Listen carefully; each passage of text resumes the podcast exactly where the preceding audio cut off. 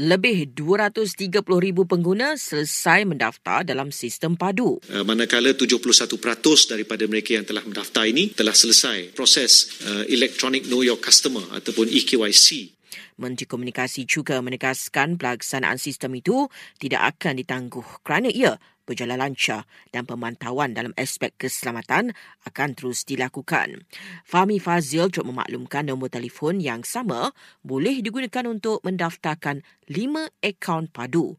Ia bagi memudahkan pendaftaran individu yang juga isi rumah berusia 18 tahun ke atas, juga ibu bapa atau warga emas yang tidak memiliki telefon.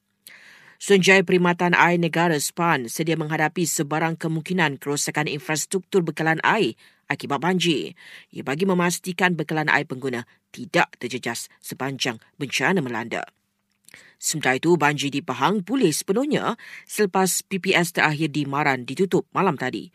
Manakala di Terengganu hanya Kuala Nerus masih mempunyai mangsa banjir, itu seramai enam orang.